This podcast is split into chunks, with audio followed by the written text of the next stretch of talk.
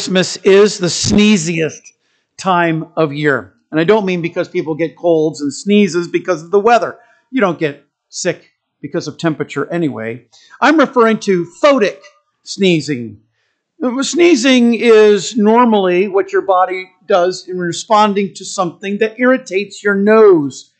That's why you sneeze when you're sick. Uh, have you ever inhaled pepper or tried to inhale pepper through your nose? That can be fun, right? About 32% of people, interestingly enough, uh, sneeze because of light. And most of those are white females. Is that you? Who sneezes when they go in from dark into light? Real bright light. Anybody sneeze because of that? Two here, couple there. I sneeze my head off. If I go from somewhere dark, every day in college, I walked out of the building into the sunlight for, from chapel and I would start sneezing every single day, uh, unless it was cloudy. Uh, there's no exact science on why this happens, but most people think it's because light triggers the optic nerve. It creates a sensation which causes you to sneeze. And, and I have this problem. L- let me tell you, um, it really wasn't a problem until one morning about seven years ago. I was um, maybe maybe a little longer. I was getting braces, and because of that, I had to have four teeth pulled. And uh, it was early morning. Uh, it was actually pretty painless. Uh, I never realized how great laughing gas really is. Uh, I, I begged the dentist to let me take some home. It's just wonderful. It's not addictive either. It's just wonderful stuff. Um, but uh, I walked with my mouth padded with gauze. I walked from the dimly lit office outside into the sunlight, the sun just coming over the trees, and sneezed the gauze out of my mouth and had to go back in. And I walk in and watch all the ladies smirking, which then made me wonder how often does this happen? About 32% of the time, actually, uh, I guess. Uh, hey, Sandra, come watch this rube as he goes to his car. That must have been the conversation they were having. Uh, and I bet they get a kick out of that. Well, Christmas is the easiest time of year, not because of that, but because it's the brightest time of year. Not physically brighter, but spiritually brighter. You see, Christmas is like walking out of a dark cave into the blinding light of God's truth. The darker the night, the brighter the light. And this is where we are today. I read uh, yesterday that Americans in record numbers now are giving up on Christianity. It is dark, but how bright the light of God's truth.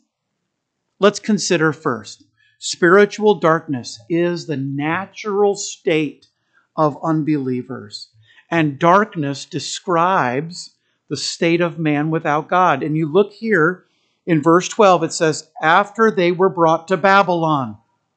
Now, why did they, why were they taken to Babylon?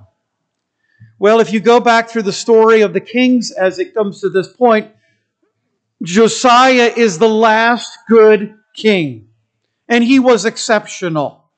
Uh, it, it, he turned to God, it says, with all of his heart his soul, and his might. Does that sound familiar?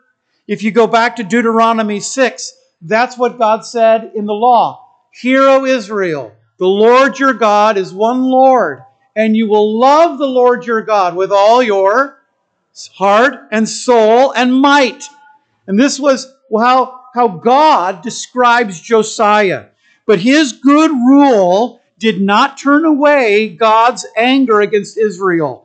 Manasseh, who precedes him, was so wicked that God had already determined that he would destroy Judah. In fact, in 2 Kings 23 27, God says, I will remove Judah out of my sight and cast off this city, Jerusalem. And Josiah, he died in a battle against an Egyptian Pharaoh named Necho. He was followed by a series of terrible kings. Jehoahaz is installed as king for three months. He's 23 years old. Let me tell you the refrain you start to read. he did that which was evil in the sight of the Lord. He's the brother of, uh, he's replaced by uh, a young man named Eliakim, who's renamed Jehoiakim. He's the brother of Jehoahaz. Uh, he's 25 years old. He reigns 11 years, and he did that which was evil in the sight of the Lord. He reigned. Uh, he was later captured by Nebuchadnezzar and taken to Babylon. He's replaced by a young man named Jehoiakim. He's 18 years old. He's the one we called Coniah. He's the one who's cursed by God. He rules three months and 10 days. And it says, He did that which was evil in the sight of the Lord. And can you imagine how evil you have to be for God to say you're evil and you've only been in power for three months and 10 days? And then he's taken away by Nebuchadnezzar and Zedekiah, who's really not even a king any longer, just kind of a regent, he becomes a king by Nebuchadnezzar until he rebels against Nebuchadnezzar and Israel is destroyed. But, but it's not just the kings. Let me describe how the situation, the moral situation in Israel. If you go back to Second Chronicles 36, why don't you turn back there? Second Chronicles 36. Look at verse 14. Second Chronicles 36. This is the last chapter in Chronicles. And, and at the end of the book, this is, by the way, the last chapter in the Jewish Old Testament. They have the Tanakh, they have the Nevi'im, the, the prophets, and then they have the Ketuvim, the writings. It ends with the writings, the last writing, Second Chronicles. You're reading through the Jewish Old Testament. This is the very last chapter. This is how the story ends for the Jews, right here. In verse 14, it says, The priests and the people transgressed according to the abominations of the heathen. Let me just stop and tell you what that includes. It's not just idolatry. Do you know what Josiah did? Josiah, it says, he destroyed the houses of the Sodomites. And by the way, for anyone who tells you that homosexuality is not the sin of Sodom, that, and that it's just uh, uh, in, uh, a lack of hospitality, why would Josiah destroy the homes of a bunch of inhospitable people? That's not it. These are evil, wicked people, and they're doing the abom- things that are abominable to God. And, and that's what's going on the abominations of the heathen. Verse 14, they polluted the house of God. They actually polluted God's temple. Verse 16, they mocked and despised the messengers of God. Those would have been the prophets that he sent. So here, here's the people. They break God's covenant. They're living in gross sin. And God, in his compassion, it says, in his mercy. He's not that angry ogre God that some people think in the Old Testament. He's actually a loving God. He sends messenger after messenger after messenger. Do you remember the parable where Jesus talks about this? The farmers who steal the farm from the landlord who's gone off away, and he sends back people to come back and say, Listen, it's my farm. Pay me what you owe. And they won't do it. And finally he says, I'll send my son. And then they murder the son. This is what he's talking about here before the son even arrives. They sent messenger after messenger, and they mock and despise the messengers of God. Verse 16 ends with they abuse the messengers of God. That's they murder them.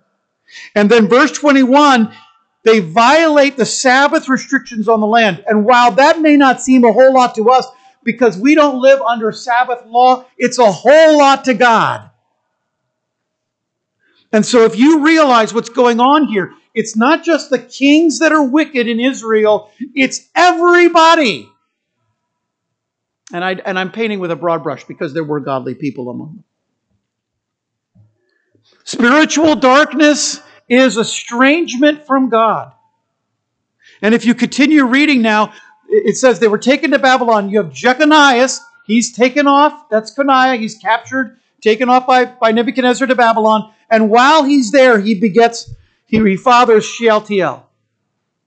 And Shealtiel fathers Zerubbabel.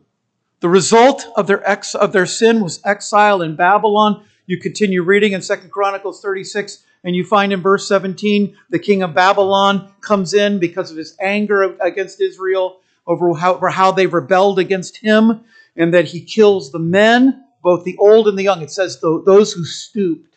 He has no mercy. He kills the old and the young. He kills the young women. He takes whoever is left that his armies haven't killed and he takes them all into slavery. They will serve in his household. He steals the vessels from the temple, verse 18. He burns the temple. He tears down the walls of Jerusalem. And in verse 19, he burns down all of their homes.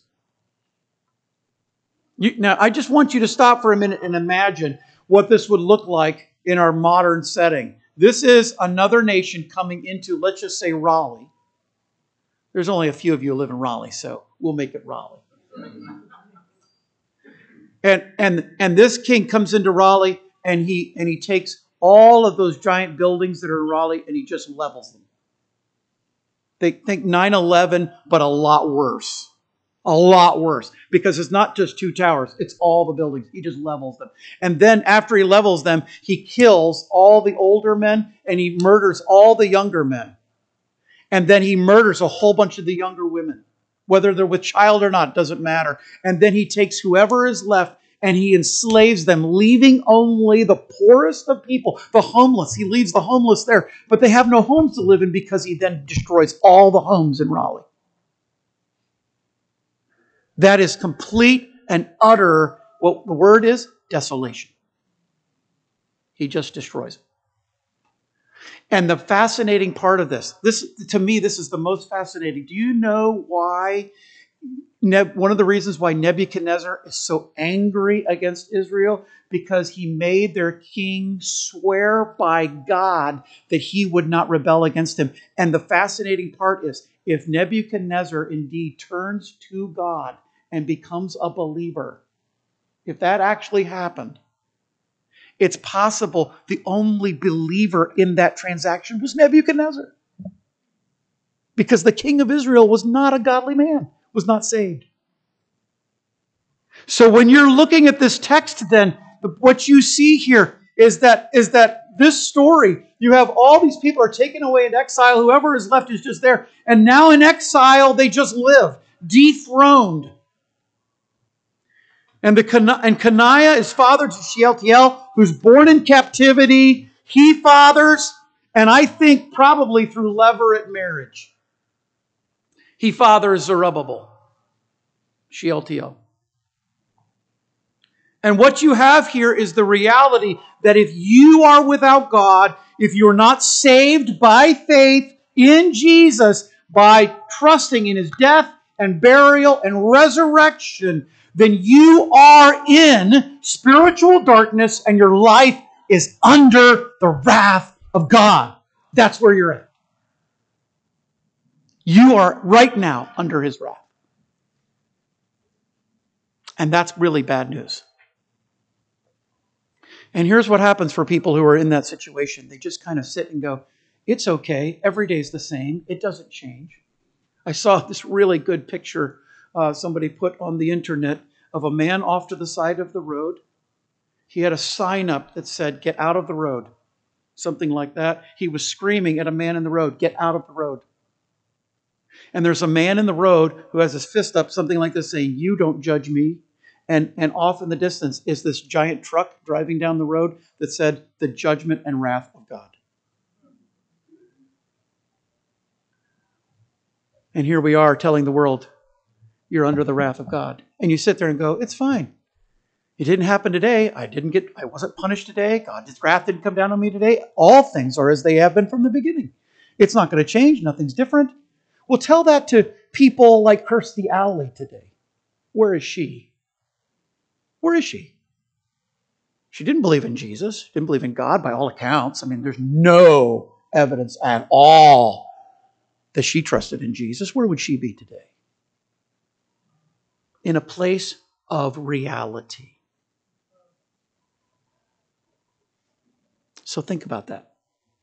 That's the bad news.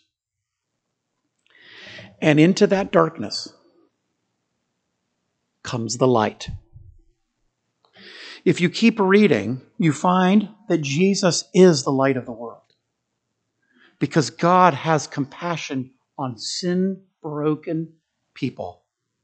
It says Zerubbabel, and he begins all the begats here, right? All the way down to Jacob. Jacob begat Joseph, verse 16, the husband of Mary, of whom was born Jesus. the, the line of David, the line of Jesus shrinks to nearly nothing. And really, I think if it was not for Jesus, most of these people would be to us nameless. We wouldn't know who they are. We wouldn't care. They're no longer kings. None of these people are kings. Zadok wasn't a king. Achim wasn't a king. Eliud wasn't a king. Matthan wasn't a king. Eleazar wasn't a king. Joseph and Jacob were not kings. Mary wasn't a queen.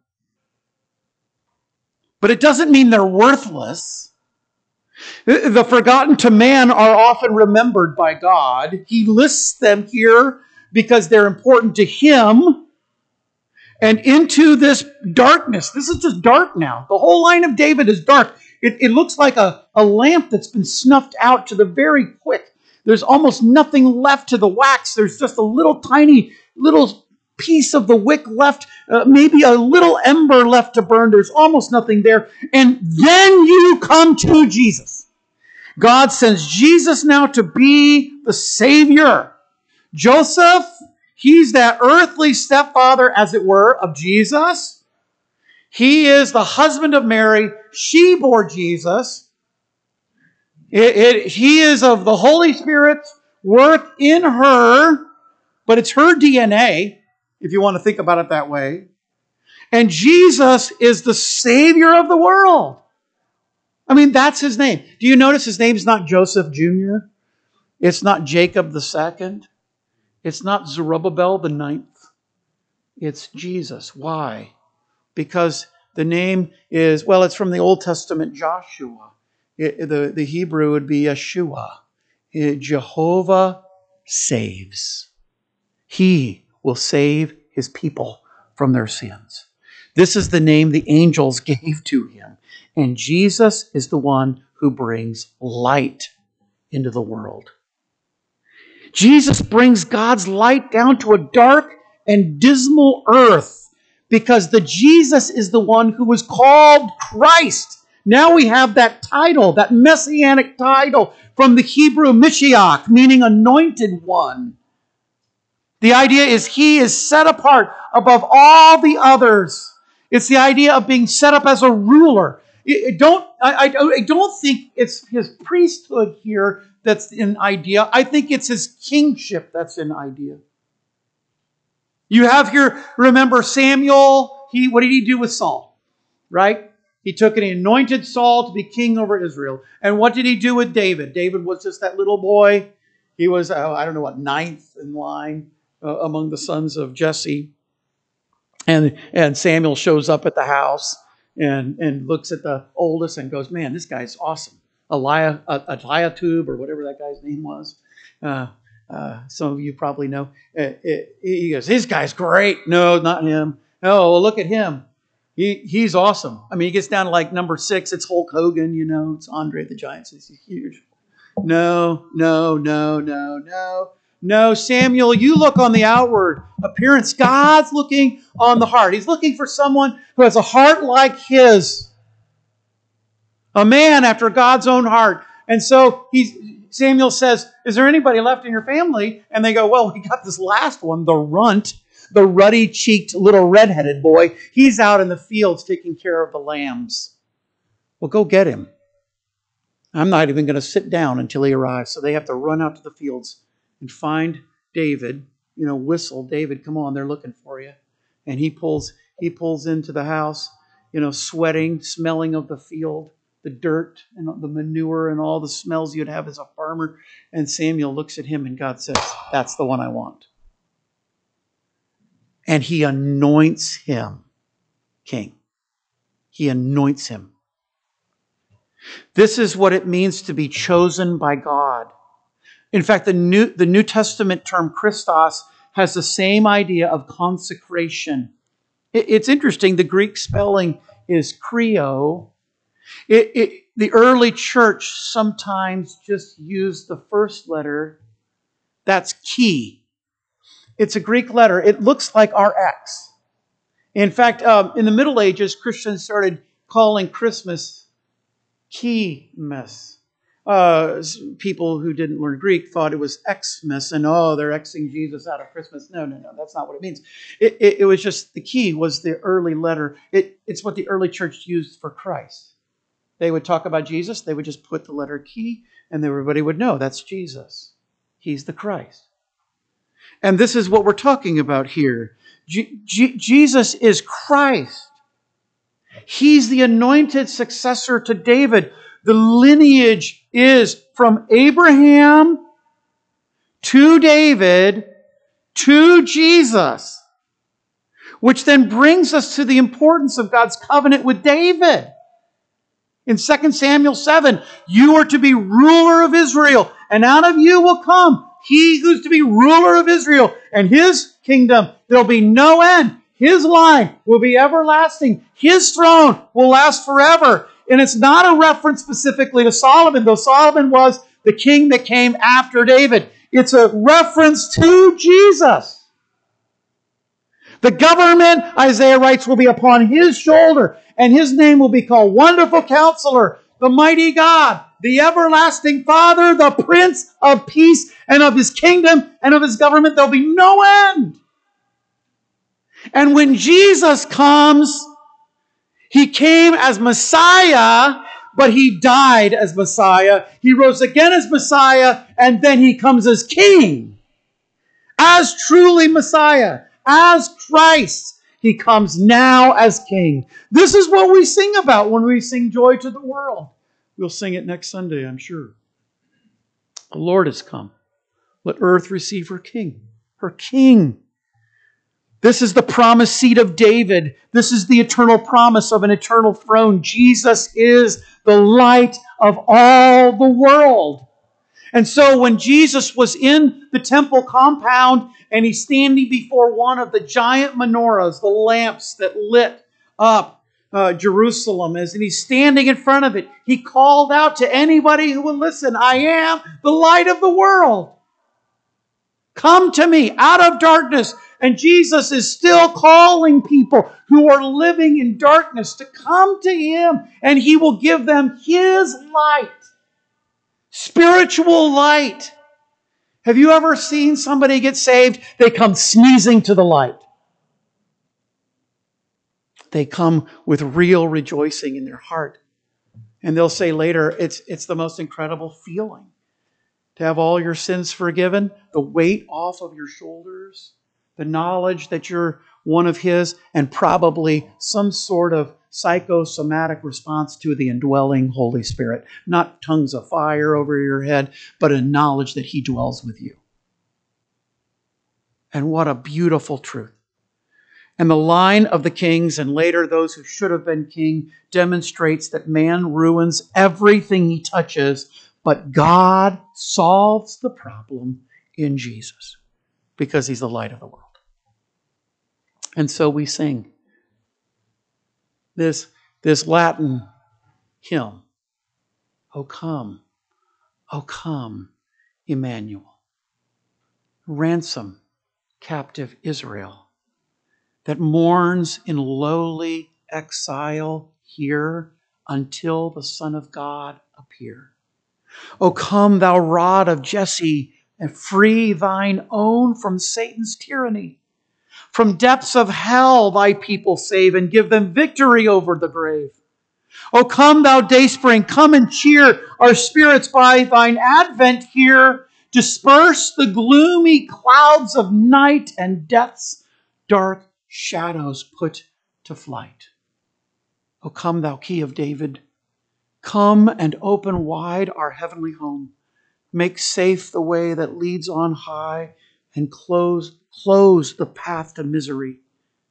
O come, O come, thou Lord of might, who to thy tribes on Sinai's height in ancient times didst give the law in cloud and majesty and awe. Rejoice. Rejoice. Gaude, gaude. That's the Latin. Gaude. Rejoice. Emmanuel, shall come to thee, has come to thee, O Israel. Let's pray together. Father, thank you for your word. I pray that you'd use a very simple message